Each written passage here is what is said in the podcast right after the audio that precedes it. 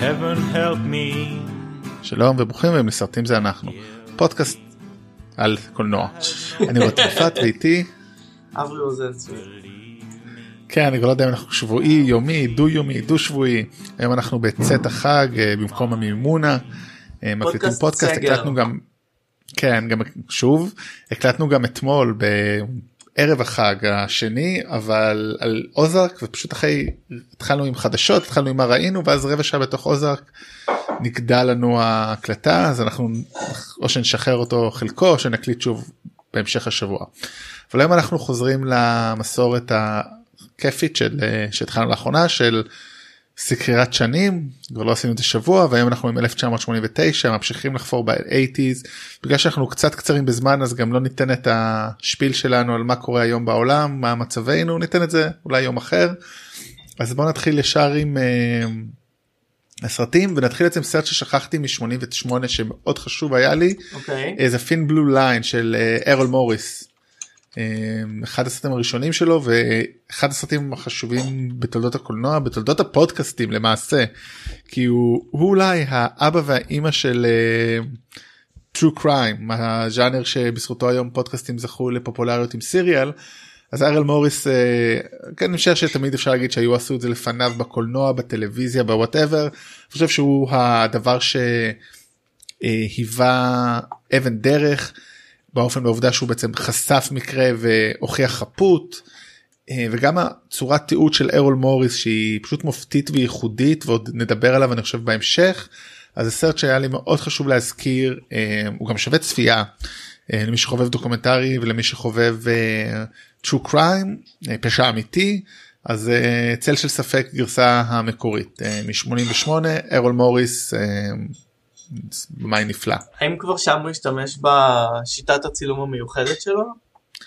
לא, אני חקרתי על זה, חקרתי, כי קראתי על זה די הרבה ולא, אבל הוא, כאילו זה כבר מאוד דומה, זאת אומרת, הוא נדבר על זה בעיקר בסרט שלו זוכה אוסקר פל הקרב, אבל הוא כבר מתקרב לזה, אבל לא ברמה הטכנית, זאת אומרת, יש לו שיטה להעמיד את ה...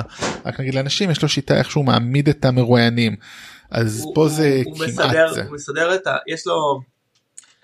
הוא, הוא המציא שיטה עם uh, מראות שבו uh, המרואיינים מסתכלים על ישירות על, עליו בפרצוף ומדברים אליו, וזה מצלם כאילו הם מסתכלים למצלמה. כן, ולפעמים שהצלחתי להבין, כי קראתי כי הייתי בטוח שזה בסרט הזה, אבל לא, זה רק ברפל המלחמה, אבל הוא כבר פה עשה דברים מאוד דומים, אז uh, אתם תשימו לב, שוב, היום זה נראה מאוד uh, סטנדרטי, אבל אז זה היה מאוד פורץ דרך, בין אם הוא עשה את זה אז או אחרי. אז באמת אם אנחנו עוברים ממנו מסרט דוקומנטרי שהוא שחזורים ורעיונות וחקירה של העבר, אז בואו נדבר ב-שמונים ותשע, סרט דוקומנטרי שהוא יותר מעקב אקטיבי, והוא גם, שוב, אולי המציא את הז'אנר, אולי לא, רוג'ר ואני של מייקל מור. כן, במאי... מאוד מאוד משפיע ב-שלושים שנה האחרונות, עשרים שנה האחרונות, כמה זה כבר? זה כבר שלושים שנה, שלושים? כן.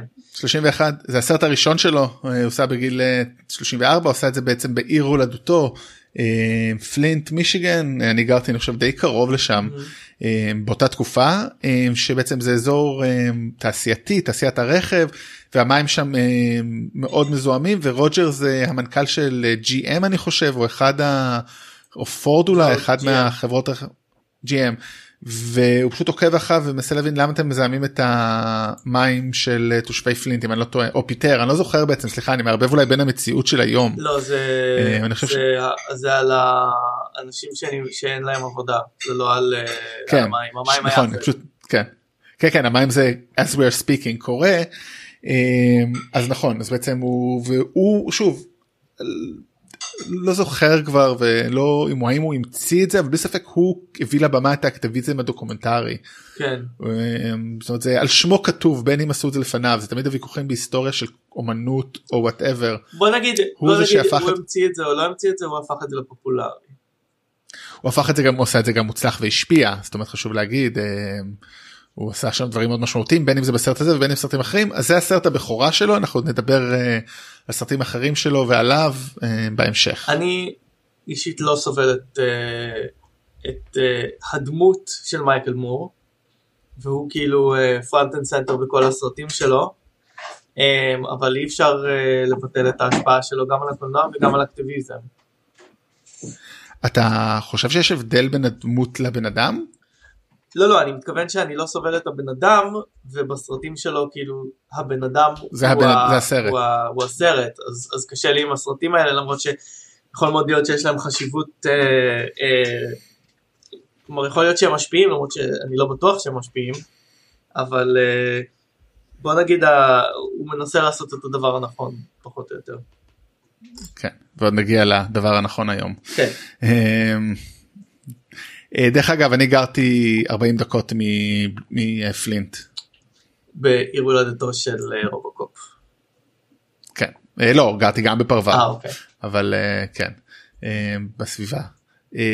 אוקיי, אז מאוד סרט אקטיביסטי, לסרט אקטיביסטי אבל עלילתי, נולד ב-ארבעה ביולי של אוליבר סטון, כיכובו של תום קרוז בתור גיבור מלחמה שחוזר פצוע, ומגלה שזה לא שוס גדול להיות נכה מלחמה. כן, סיפור, סיפור אמיתי.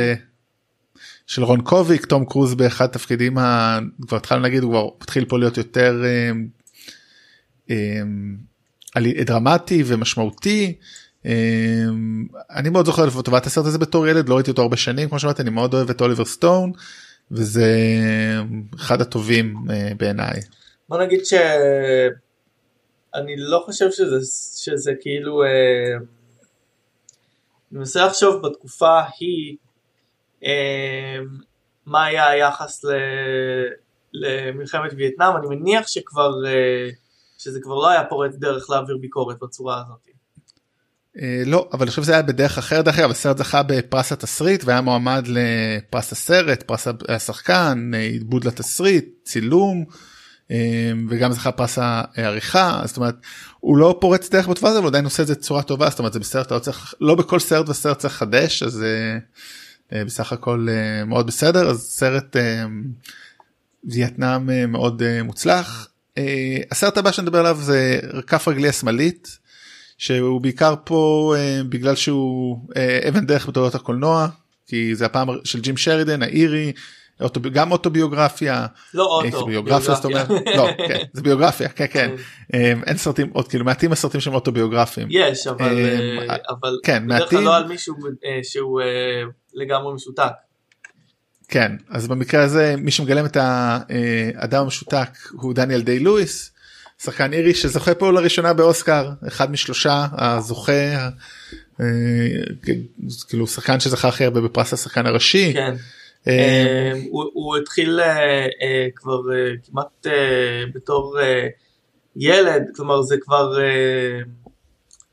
זה כבר כמעט עשור לתוך הקריירה הקולנועית של דניאל דיי-לואיס, אבל הסרט הזה הוא אחד הסרטים שמסמנים אותו בתור אחד השחקנים החשובים של העידן הזה.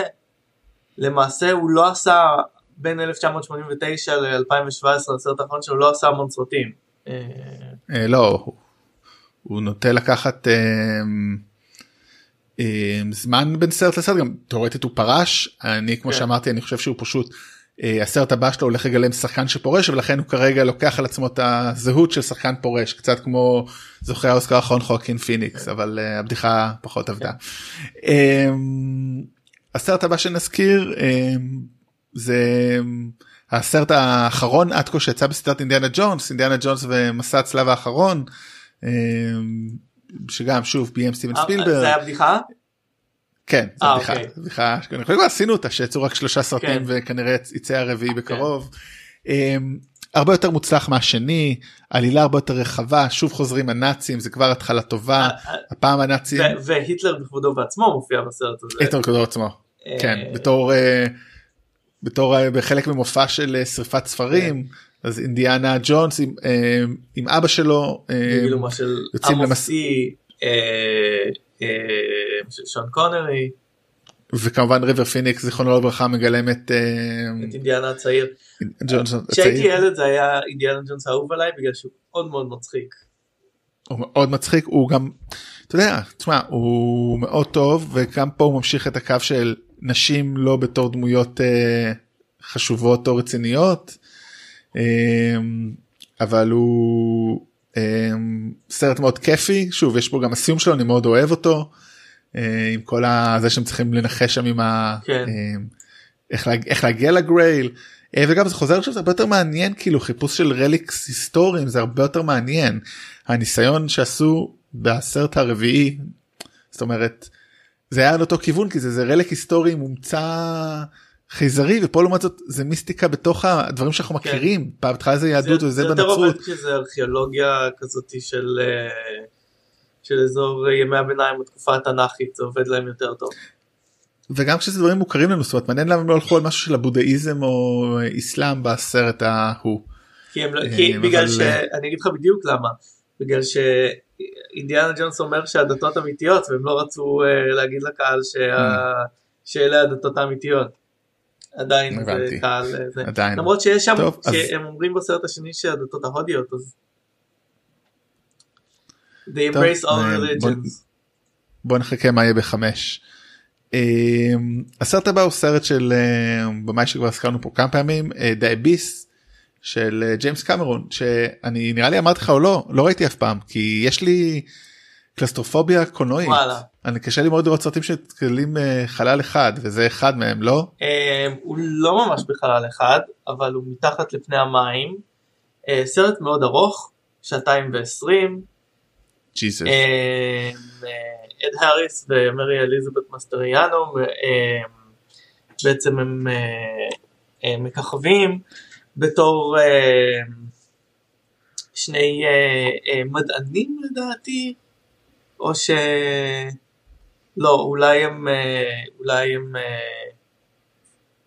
כן, לא, כן, הם, הם, הם מדענים שצריכים לרדת, לבדוק מה קרה באיזשהו...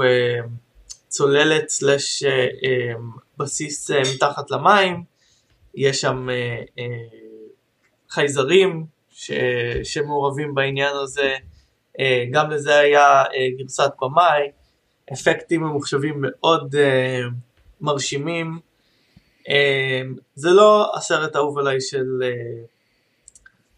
קמרון, אבל הוא מתעסק בחקר תת ימי, שזה דבר שהוא ימשיך איתו כל החיים אחר כך, ונותן עוד תפקיד למייקל ביאן, נראה לי אחד התפקידים האחרונים שלו.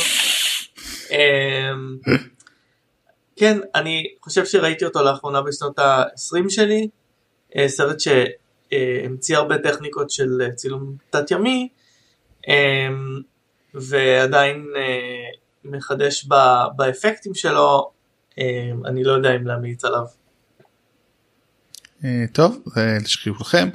הסרט הבא הוא סרט אימה שאני הולך להזכיר אותו רק בגלל סיבה אחת, בית קברות לחיות, על פי סטיבן קינג, אין פה באמת שום דבר, לא השחקנים יותר מדי טובים, הבמאית לא המשיכה לשום מקום, אבל פשוט כולל את הסצנה הכי מפחידה, שכל מי שאני מכיר שגדל אולי ב-שמונים, הזיכרון של הגיבורה על אחותה זלדה, שרואים אותה ילדה חולה ומפחידה, זאת אומרת זה מאוד מציאותי וזה דבר הכי מפחיד, בסרט על... חתולים וילדים שקמים לתחייה, הדבר הכי מפחיד זה אה, זיכרון על ילדה חולה, זה, אתה ראית את זה? שזה כבר לא, אז לא, לא הפסקת? לא, לא, לא, לא, לא. אז, אה, כל, אז כל מי שבאמת גדל ב-שמונים, אה, שמונים, תשעים, זוכר את זלדה בתור דבר מפחיד ומאיים. אה, הסרט הבא הוא גם שדים ורוחות שאתו ראית, כי הוא קצת יותר קומי וקליל, אה, שכון, אה, מכסחי השדים שתיים. חייב להתוודות, אני די, אני מחבב אותו הרבה יותר ממה שנוהגים לקטול אותו, אני מאוד אוהב את הדמות של, של הנבל. כן, אני לא יודע אה, למה, אני לא יודע למה, למה קוטלים אותו, אני גם אוהב את, ה, את הסרט הזה, הוא, אה, יש בו סיפור מגניב, אה, הנבל כמובן אה, ויגו, אה, אוב קרפטיה, מה? אה... כן, כן, שמתוך התמונה בעצם הוא מצליח... אה, להשתלט על להפעיל אנשים, ואז בסוף יוצא, וכל הגו או, או סליים למטה ברחובות ניו יורק, שבעצם יוצא מהזעם, ואני מת על זה, זאת אומרת, יש שם את הקטע שהטייטניק חוזרת, נכון? אילו, סרט מאוד טוב, הוא לא מחדש יותר די מול השני, לעומת הראשון, כמובן כל הקאסט חוזר, אותו במאי, הכל אותו דבר, אבל הוא עדיין כיפי באותה מידה, ואפילו חוזר על זה שלא מאמינים להם, זאת אומרת, זה אולי הבעיה, שלא אהבו אותו, כי הוא קצת חוזר לעצמו, אבל עדיין יש בו דברים מעניינים. ויש, יש בו את הקטע שאנשים לא אהבו, שאני דווקא אהבתי מאוד בתור ילד, וזה שהם מגלים שהגו מפעיל אותו מוזיקה, ואז הם מזיזים את פסל החירות, אוי זה אדיר, אני מאוד אהבתי את זה. כן, זה סרט מאוד חביב, לא טוב כמו הראשון, אבל גם לא... גם לא בעייתי כמו הראשון. כן, למדו, לפחות את זה הם למדו. למרות שגם שם יש איזה מטרידן, אבל לפחות הסיבה שהוא מטרידן זה כי he's been obsessed.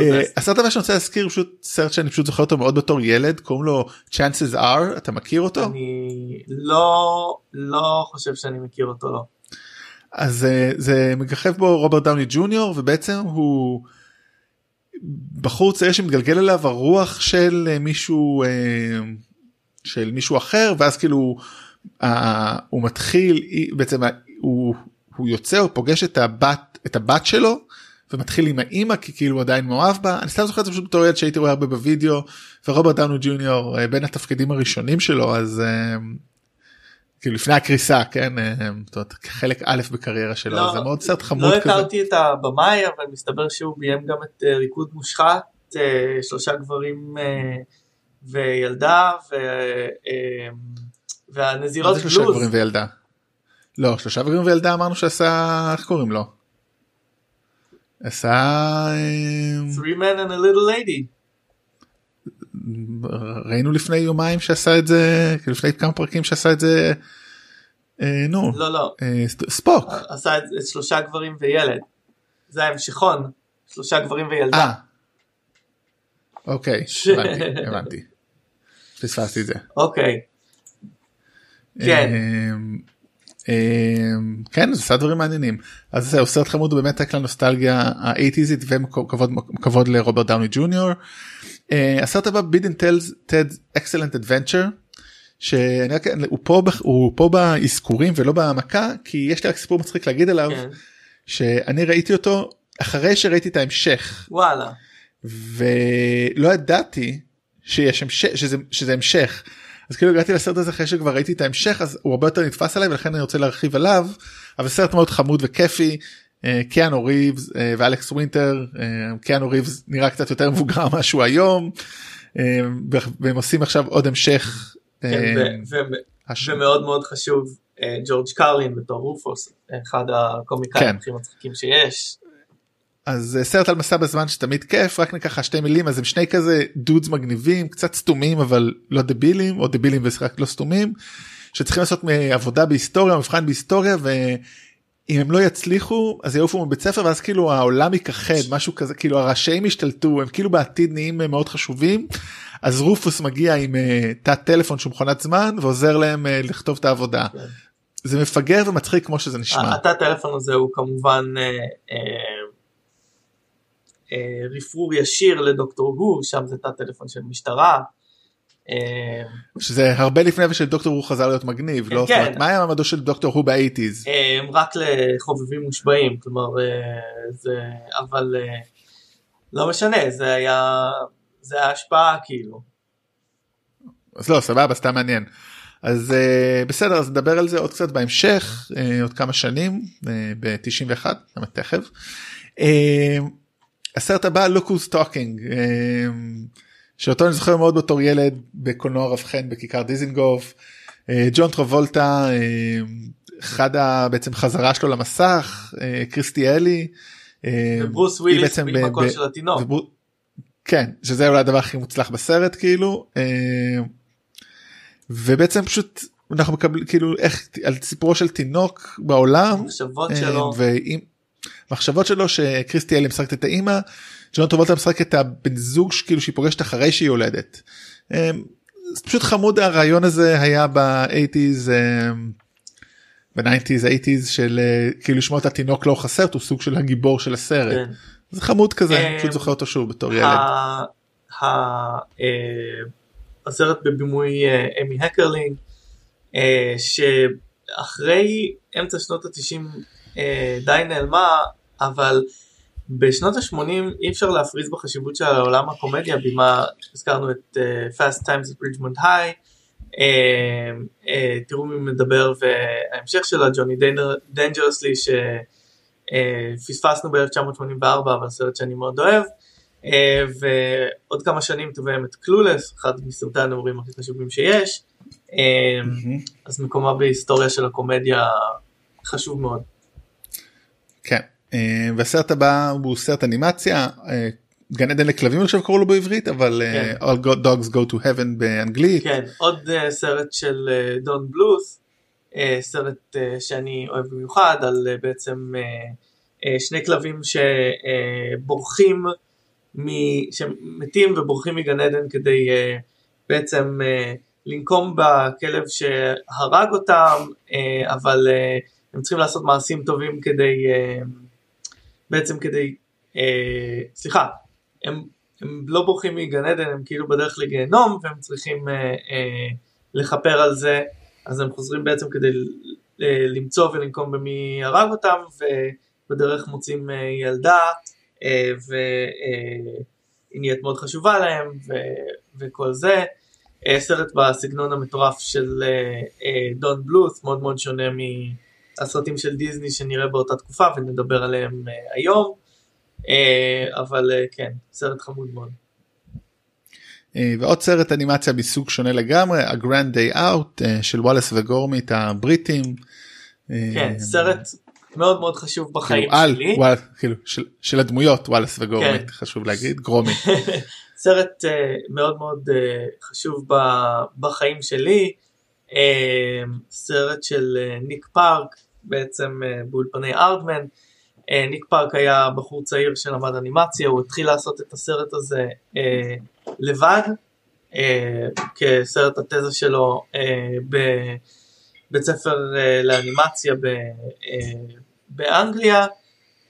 במהלך זה שהוא היה בלימודים, או היה קרוב בסיום הלימודים ועשה את הסרט הזה, הוא נזכר על ידי אולפני ארדמן וסיים את הסרט שם. הסרט שודר בטלוויזיה הבריטית, בעצם הוביל לפרנצ'ייז של וואלס וגרומית, שבתור נער היה אהוב עליי מאוד. עדיין סרט נפלא על וואלס ממציא בריטי וגרומית הכלב החכם שלו. לוואלס נגמרת הגבינה והוא לא יודע איפה למצוא אותה, אז הוא מחליט לטוס לירח שעשוי מגבינה. זה נשמע כמו ריק ומורטי קצת, לא? ריק ומורטי אולי עם אפס ציניות והכל רק אהבה ליקום והכל נפלא. אז uh, סרט נהדר, uh, ההמשכון שלו uh, הוא אחד מהסרטי האנימציה הכי טובים שיש, אבל נגיע אליו. אוקיי, okay, והסרט האחרון באזכורים, סרט ילדים נוסף, uh, עם ריק מורניס, בבומיו של ג'ו ג'ונסטון, uh, הני אשרק נקיד, מותק הילדים התכווצו, uh, כן. סרט כיפי בתור ילדים, אני חושב, זה סרט הראשון של ג'ו ג'ונסטון, שהוא היה לפני זה איש אפקטים, אם אני לא טועה, נכון? ג'ו ג'ונסטון התחיל כאיש אפקטים, עבד ב-Industrial Light and Magic, הוא עבד על שודדי התיבה העבודה, הוא עבד על ווילו, הוא עבד על סרטי סטאר וורס, מעצב בחסד עליון, יש איורים שלו בסרטי האומנות מאחורי הקלעים של סטאר וורס, ומשם הוא עבר לביים באמת סרטים, מותק הילדים התכווצו, סרט, באמת אפקטים מדהימים בסרט הזה, הם בנו שם עולם אה, אה, בגודל אה, עצום של הגינה, שהילדים נראים שם פיצים, ואחר כך בנו מזה גם פארק שעשועים, שלצערי אף פעם לא זכיתי, לא פארק שעשועים אלא אזור פארק שעשועים, מתקן, אה, שאף פעם לא זכיתי להיות פה, אבל גם היה אה, מתקן אה, בשם, היה סרט תלת ממד בשם... אה, הני איי שרנק די אודיאנס. אני חושב שאותו ראיתי, הייתי בו כאילו ברייד הזה. כן, זה היה באפקו. זה סרט מאוד כיפי היה, כן בדיוק, אני חושב שזה היה, בתור ילדים זה היה סרט מאוד כיפי, היו לו מלא משכונים, רובם לא טובים, אבל זה סרט כיפי, אני, שוב, נראה לי מאוד טוב לראות אולי היום ילדים, בתור מבוגרים סתם לראות אותו כנראה פחות מרזיק. אני חושב שהיה דיבור על סיק, יש דיבור על ריבוט, רימייק, לדיסני פלאס. כן, עם ריק מורייניס עצמו שבעצם פרש ממשחק לפני די הרבה שנים, אז יכול להיות שנראה אותו פה. ג'ו ג'ונסון דרך אגב, אנחנו לא נדבר על הסרט האחרון הטוב שהוא עשה, אבל קפטן אמריקה הראשון, זה בן אדם שכאילו, כאילו בעולם אחר הוא היה יכול להיות האחים רוסו, כאילו מאוד מעניין, כאילו... אני, אני אוהב את, את ג'ו ג'ונסטון, אני מאוד אוהב את הרוקטיר, אני אוהב את ג'ומנג'י, אבל כן, במאי, במאי ממש חמוד. טוב, אז בואו נדבר על הדברים המרכזיים. נתחיל עם Say Anything. אוקיי, בואו נתחיל עם Say Anything. עוד קומדיית התבגרות חשובה, לא שגרתית בכלל. אחד הסרטים המוקדמים כבמאי של קאמרון קרו, שהזכרנו אותו פה בעבר. ג'ון קיוזק בתור, בתפקיד האלמותי של לויד דובלר, שמתאהב באיוני סקאי ומנסה להשיג אותה. הוא כאילו צעיר שנראה לאבא שלה ככה חסר כיוון בחיים, לא רוצה שום דבר שגרתי, מאוד אופטימיסט. יש שם איזשהו, יש לו את החברה שמשחקת אותה לילי טיילור, שלא מצליחה להתגבר על ה... אקס הבוגד שלה ג'ו, עם השיר הנפלא ג'ו לייז. ובעצם הסרט לוקח פנייה עם, עם זה שהאבא ג'ון מהוני, ג'ים, בעצם נלקח ככה לחקירה על ידי ה-tax services, והסרט מסתיים כמובן ב... לויד שמחזיק בומבוקס מעל הראש ומנגן את השיר In Your Eyes של פיטר גייבריאל. קלאסיקה ש... סצנה שהפכה ל... קלאסיקת סרטי נורם. סצנה שהפכה לאיקונית בקולנוע, כמובן גם שבעצם זה היה בשנים שבהם ג'ון קיוזק היה גיבור נעורים. כן, טוב, ג'ון קיוזק קריירה מאוד מעניינת. המודל לא ראיתי את זה, אז קשה לי להוסיף, עד שהוא פספסתי את זה בין סרטי הנעורים, כן, דווקא חובב סרטי נעורים.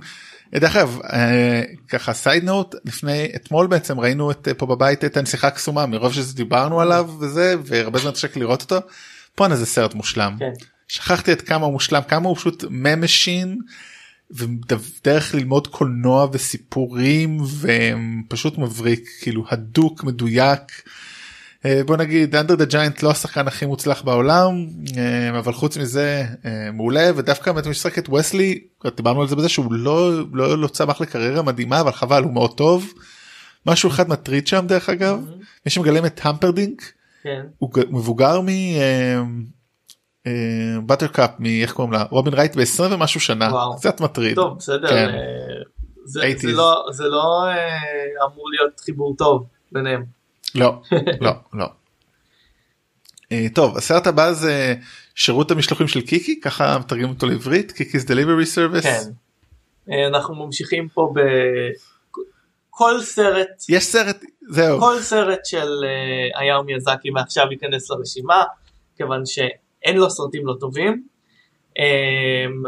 שירות המשלוחים של קיקי, סרט נפלא של היאו מיאזקי, הוא מתייחס בעצם, אל, הוא מתעסק במכשפה צעירה, שבגיל שלוש עשרה צריכה לעזוב את הבית, למצוא עיר, להיות המכשפה שלה, ובעצם ל... לספק להם שירותים טובים, כי כל עיר צריכה מכשפה. בעצם היא, יש סופה והרוח נושאת אותה הרחק מהעיר הקטנה שהיא רוצה להגיע אליה, בעצם לאיזושהי עיר יחסית גדולה, שהם מאוד אדישים למכשפות, הם לא יודעים מה, מה הם אומרים לעשות איתה, והיא פותחת שירות משלוחים על ה... על המטטה שלה. סרט יפיפה, אה, טוב לב, נעים, אה, סרט שאין בו אה, נבלים, מלבד אה, התבגרות, מציאת אה, מקומך בעולם ו... והתגברות על חוסר ביטחון. אה, היא מלווה ב... אה, בחתול המדבר של הג'י-ג'י, ובכל מקום פוגשת אה, אה, עזרה וטוב לב.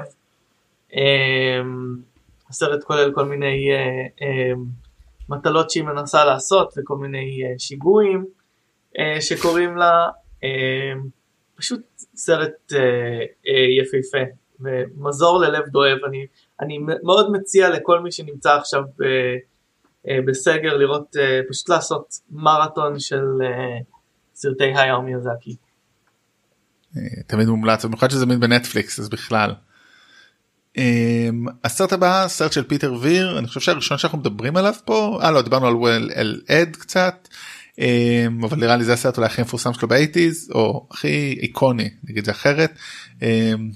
השם בעברית המטעה ללכת שבי אחריו, באנגלית Dead Poets Society, עם רובין וויליאמס בעוד תפקיד איקוני, מלא דיבור, וגם אני חושב בצעירים פה לפחות איפן הוק, אני חושב שהוא הצעיר הכי דומיננטי פה. ג'ון לנרד, שהפציע לחיינו שוב בהאוס.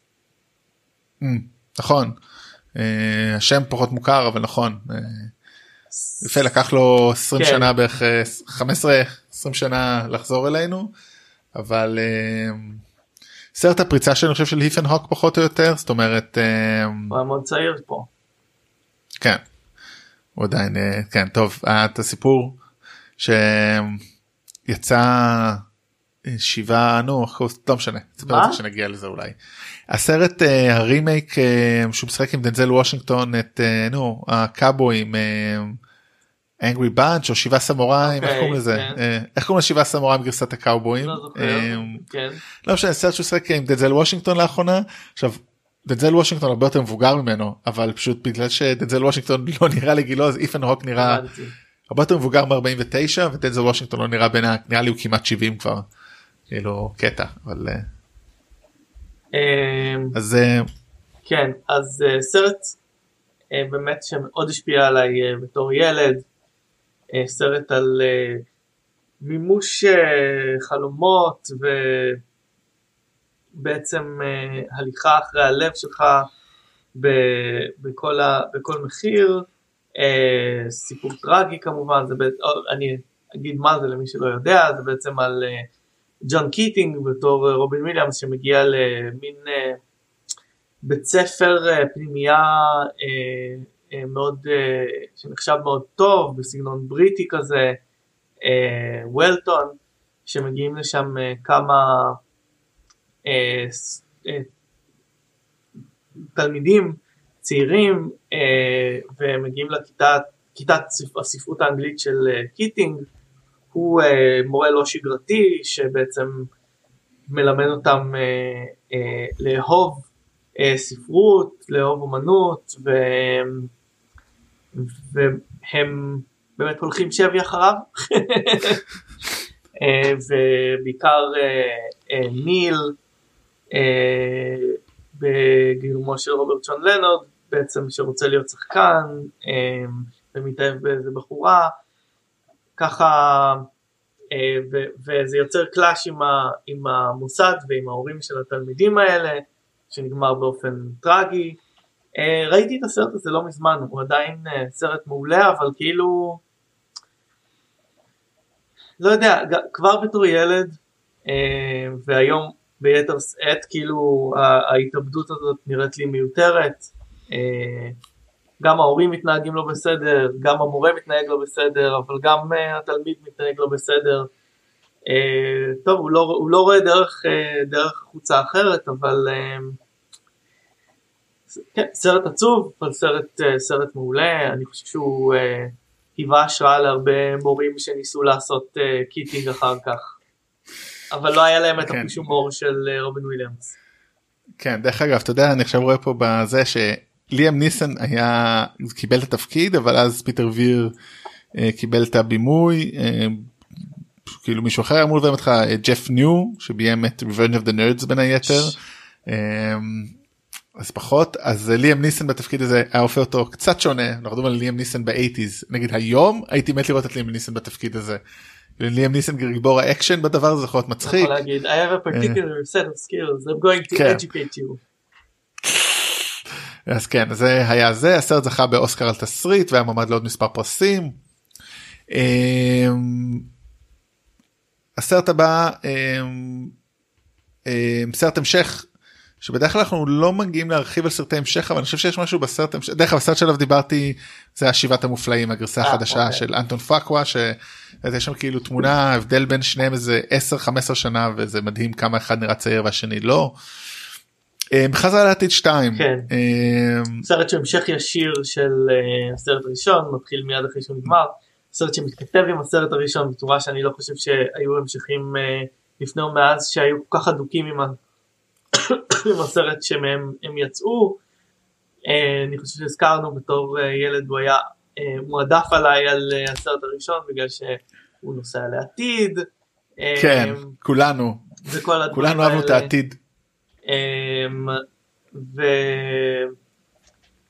אבל גם הוא משחק הרבה יותר עם הקונספט של זמן, זאת אומרת הראשון אתה נוסע אחורה ואתה צריך לתת לעתיד לקרות כמו שהוא אמור לקרות, פה הוא מראה מה קורה בגלל שאתה משחק עם זה, עם השבירה של הטיימליין והחזרה, זאת אומרת החזרה פעמיים אחורה זה נפלא, והעובדה שהוא בעצם חוזר ורואה את הסרט הראשון, את מה שקורה בסרט הראשון, זה מיינדפאק, סרט מדהים, מומלץ לכל מי שזה לראות את שני הסרטים ברצף.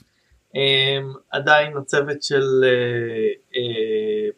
רוברט זמקיס ובוב גייל, אחראים על הסרט הזה, כל השחקנים חוזרים למעט האבא, ש... שכחתי לרגע את שם השחקן, אבל הוא, הוא טבע אותם בעצם, השחקן ששיחק את, את ג'ורג' ובחזרה לעתיד, קריספין גולובר, עזב בסרט השני, זה כבר לא עניין אותו, הוא שחקן מאוד משונה, שעושה דברים משונים, ומה שהם עשו זה שהם לקחו, הרי היה איפור שזקין אותו, הם לקחו כאילו... מסכה של הפנים שלו, עשו מסכה ושמו על שחקן שהוא לא הוא, שיראה כמוהו, הוא טבע אותם. זה גם סרט, אני חושב, מרגיש שבחזרה לעתיד שתיים הרבה יותר קמפי מהראשון, מייקל ג'יי פוקס משחק את הבת של עצמו בסרט הזה.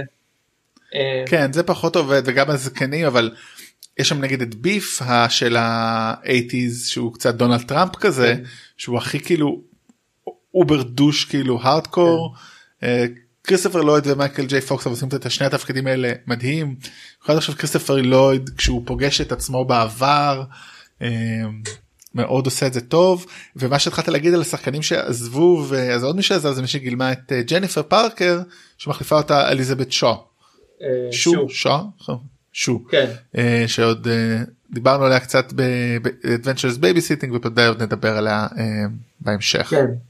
בהחלט.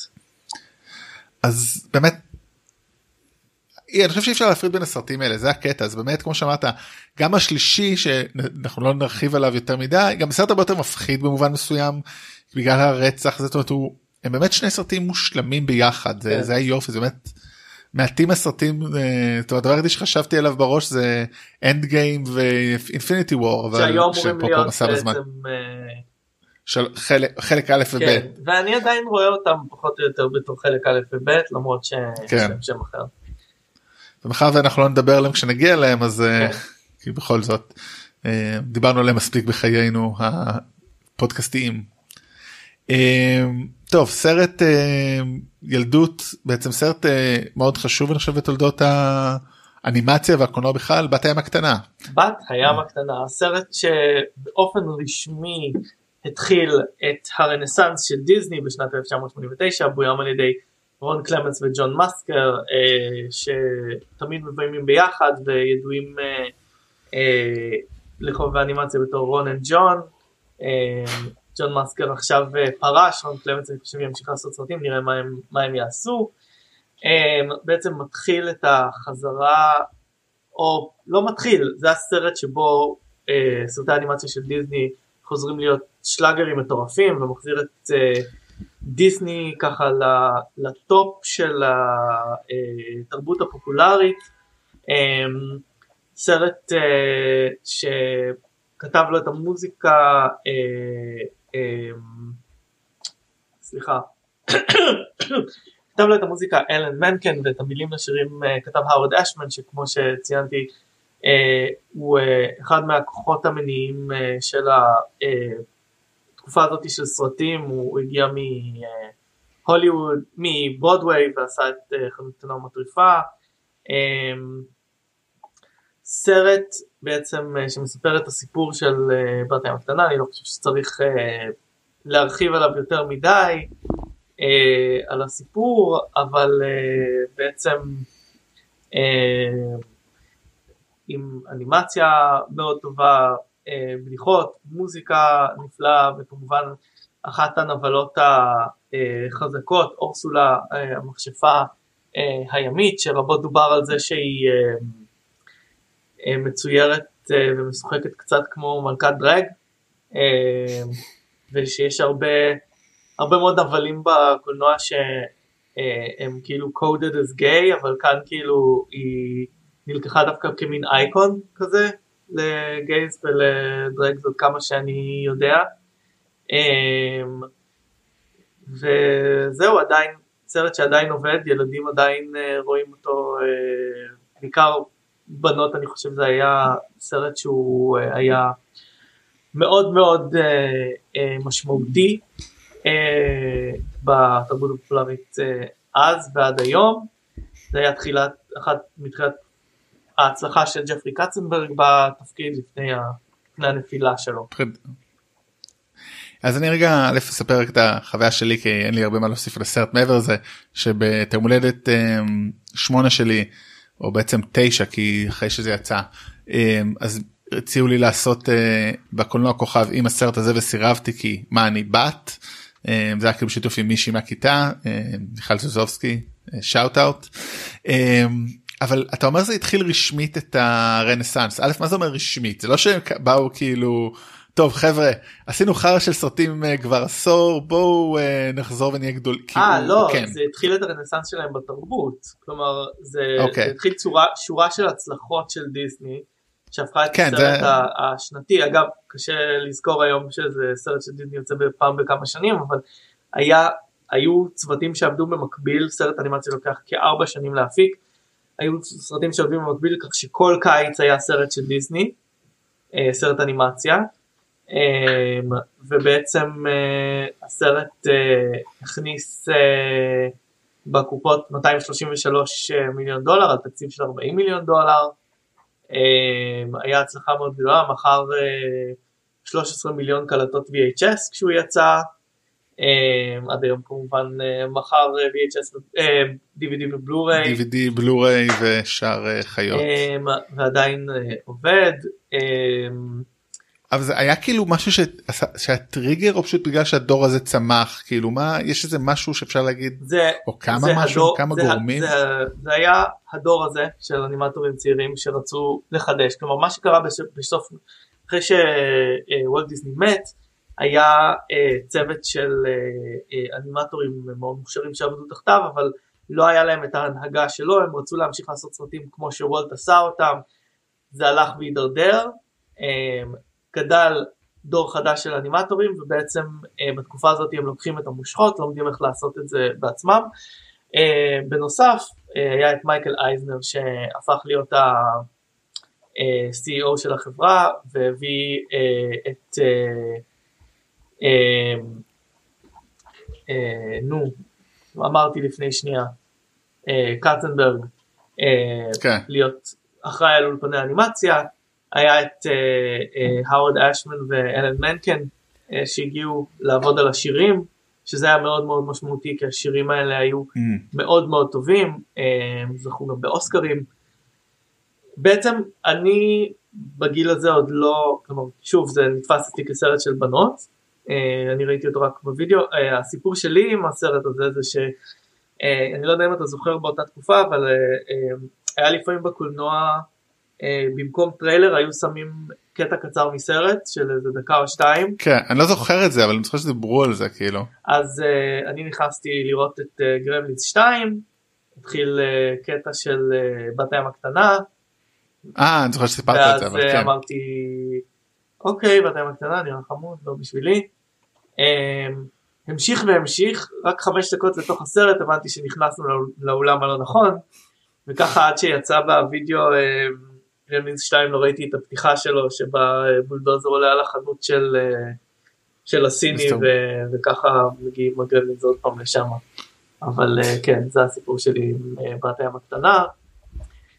החל מהשנה הבאה אני אתחיל להיות מעריץ דיסני שרוף, ב-אלף תשע מאות תשעים זה יתחיל אצלי. טוענים גרמלין שתיים יצא אבל ב-אלף תשע מאות תשעים לדעתי, ובארץ פשוט זה כי הוא לא היה ב-שמונים ותשע, ואני משער שהיינו מזכירים אותו כי אנחנו חובבים את הסרט. יכול להיות ששמרו את זה לאיזה חג. אז אנחנו עוד, יש לנו שני סרטים לסיום, האחד זה בטמן של טים ברטון, סרט... טוב, וואו, מה אפשר להגיד? טוב, א', עדיין התקופה הטובה של טים ברטון, וואו, יש ככה הרבה מה להגיד על הסרט הזה. א', הוא לא כל כך מחזיק. קודם כל הוא סרט שלא מחזיק, בדיוק. כן, דבר ראשון, הוא לא מחזיק, גם בלי קשר לשום דבר שראית אחרי של סרטי קומיקס, and yet, הוא היה מעולה בזמנו.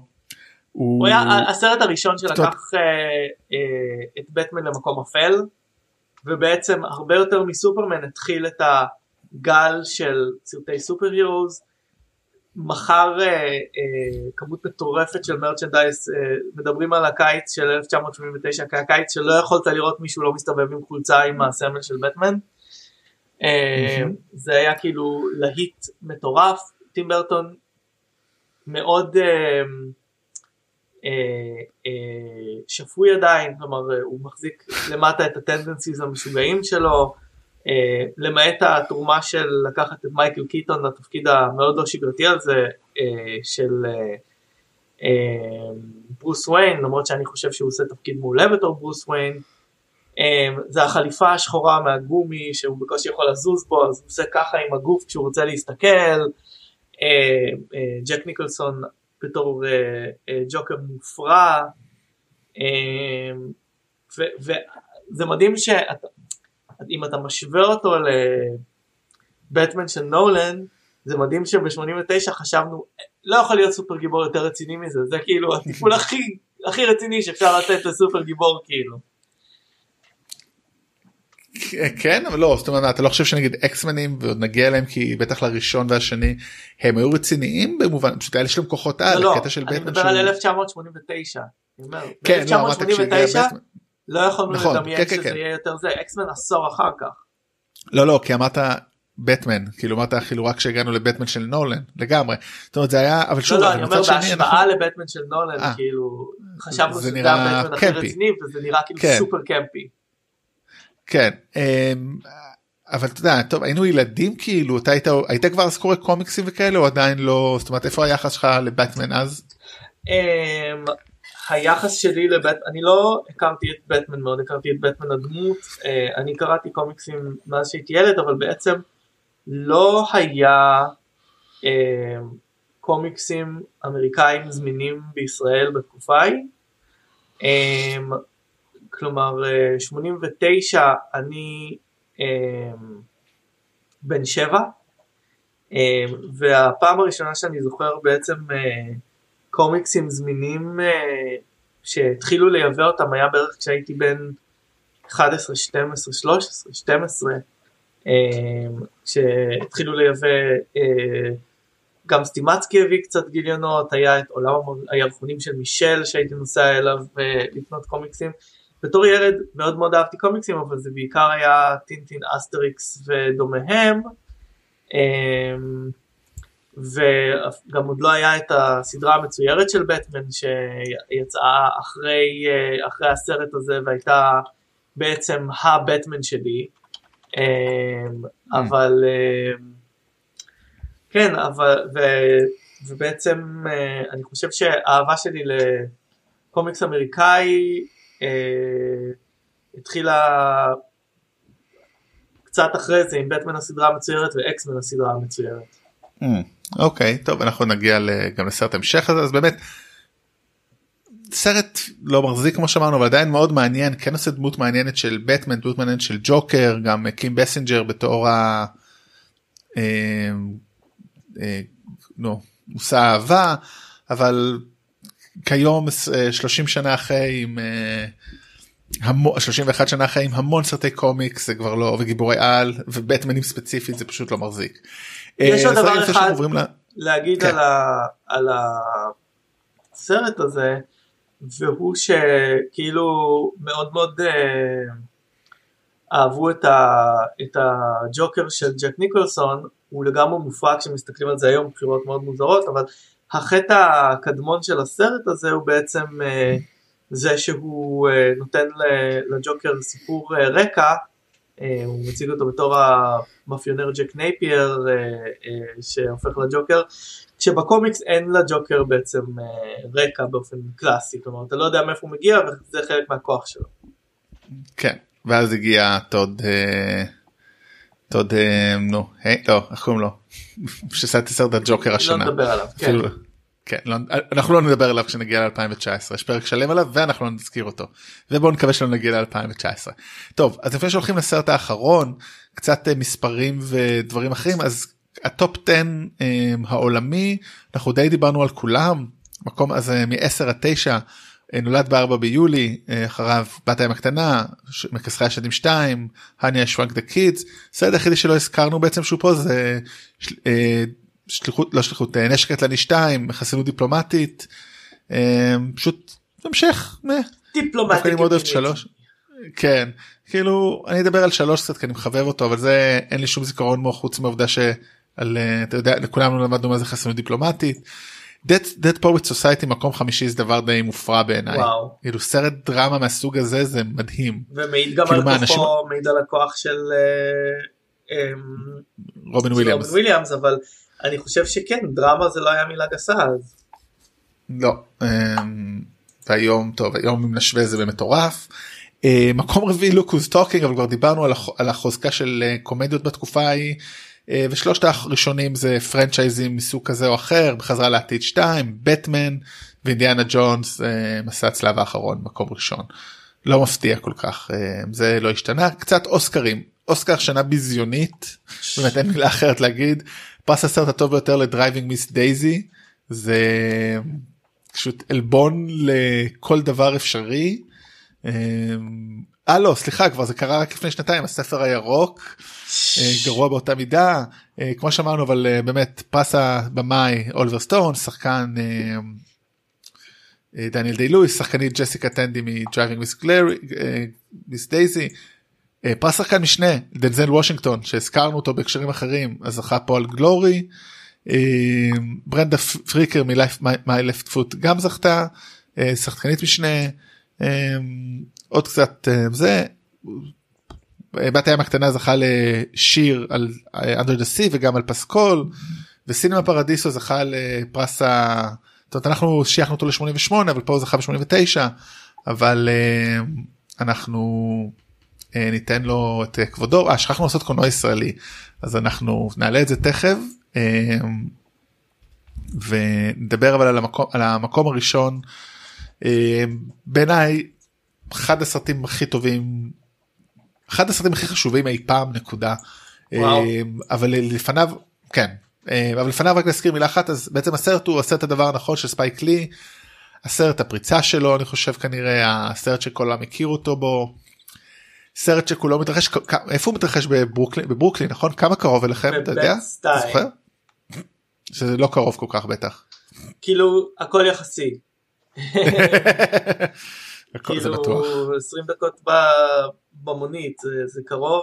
זה כלום. אני לא מגיע אליו. אני תולך את זה, הייתי הולך את זה ברגל, בטח אם הייתי אצלך, אבל אין לי בטח מה לחפש שם. אבל סרט הוקרן בכאן, סרט, וואו, טוב, אני חושב, א' העלילה, זאת אומרת קורה ביום אחד חם מאוד בברוקלין, מוקי בגלומו של ספייק לי הוא שליח בפיצריה של סל, אה, הבנים שלו זה אה, בין היתר מגלם אחד מהם אה, אה, ג'ון טרטורו, אה, יום מאוד חם, עיר, אה, שכונה מלאת אה, גיוון בינו, אה, את, את, את, את, אתניות. לא, אין גיוון אתני, זה שחורים והיספנים. לא, יש גם אה, קצת קוריאנים, יש... אה, לא נכון, יש כאילו, יש איזה מגוון, okay. והרבה לחץ, זאת אומרת שוב, זה מגוון והרבה לחץ, אה, הרבה שחקנים פה דרך אגב, אה, הופעות ראשון, אה, ראשונות יחסית. ג'יאן קרלו אספוזיטו. ג'יאן קרלו אספוזיטו, רוזי פרז, אני חושב שרוזי פרז תפקיד ראשון שלהם, אני לא טועה. אה, אה, ביל נאן כן, ב... בתור רדיו רהים. אה, אה, תפ... סיימון אל ג'קסון באחד התפקידים הראשונים שלו, או לפחות ה... זכורים יחסית, ופשוט הכל מתפוצץ שם. סרט שמנסה להציג שאף אחד לא בסדר, זאת אומרת, זה היופי בו, הוא כתב האשמה נגד התנאים, ולא נגד הבני אדם, אני חושב. גם יש שם, גם יש שם כאילו, יש בעצם שם,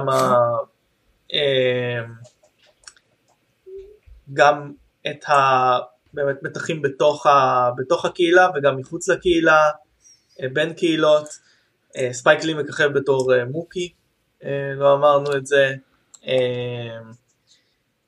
וחשוב להגיד, מעבר לסיפור הזה, אוקיי, סיפור בין מתח בין גזעי, איזה יופי, העשייה פה היא אדירה, העריכה של הסרט היא מופלעת בעיניי, השילוב באמת, הדמות של רדיו רקים, שהיא דמות, מין דמות מספר כזאת, שכאילו, או לא דמות מספר, דמות שעוברת וחוזרת, והיא פשוט מדברת, הדמות השדרן רדיו שמגלם סיימון אל ג'קסון, סניור לוב דאדי, הכל שם, כן, כאילו, אוזי דייביס בתפקיד, דה מאייר, פשוט בחירות מדהימות, עריכה מדהימה. אתה, אתה מבין בעצם שהגעת לסרט יוצא דופן מהכותרות, שזה בעצם...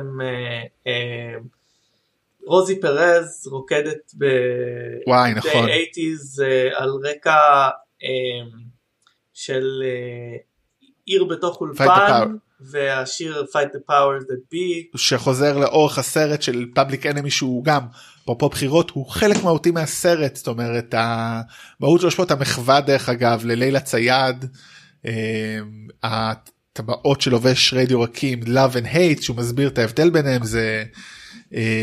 מחווה לאותו סרט, באמת סרט שחובה לראות, הוא לא רק כאילו כאילו משמעותית חברתית, ואני חושב שכבר הזכרתי פה דומה לרוג'ר אנאי, אולי סרט חשוב חברתית, זה סרט שפשוט עדיין, מה, הוא, הוא חשוב גם קולנועית, והוא גם חשוב, הוא פשוט עדיין עובד, הוא סרט שעובד, אני מאוד אוהב את ספייק לי, נראה לי כבר ציינתי את זה, וזה פשוט אחד המדהימים שלו, והסרט הזה גם חשוב כי אני חושב שהוא אחד משלושת, הוא יחד עם העשייה של ספייק לי, הוא אחד משלושת העמודי תווך של הקולנוע האמריקאי עצמאי שהתחיל להתפתח ב-שמונים, שהעמוד הרגל השנייה שלו זה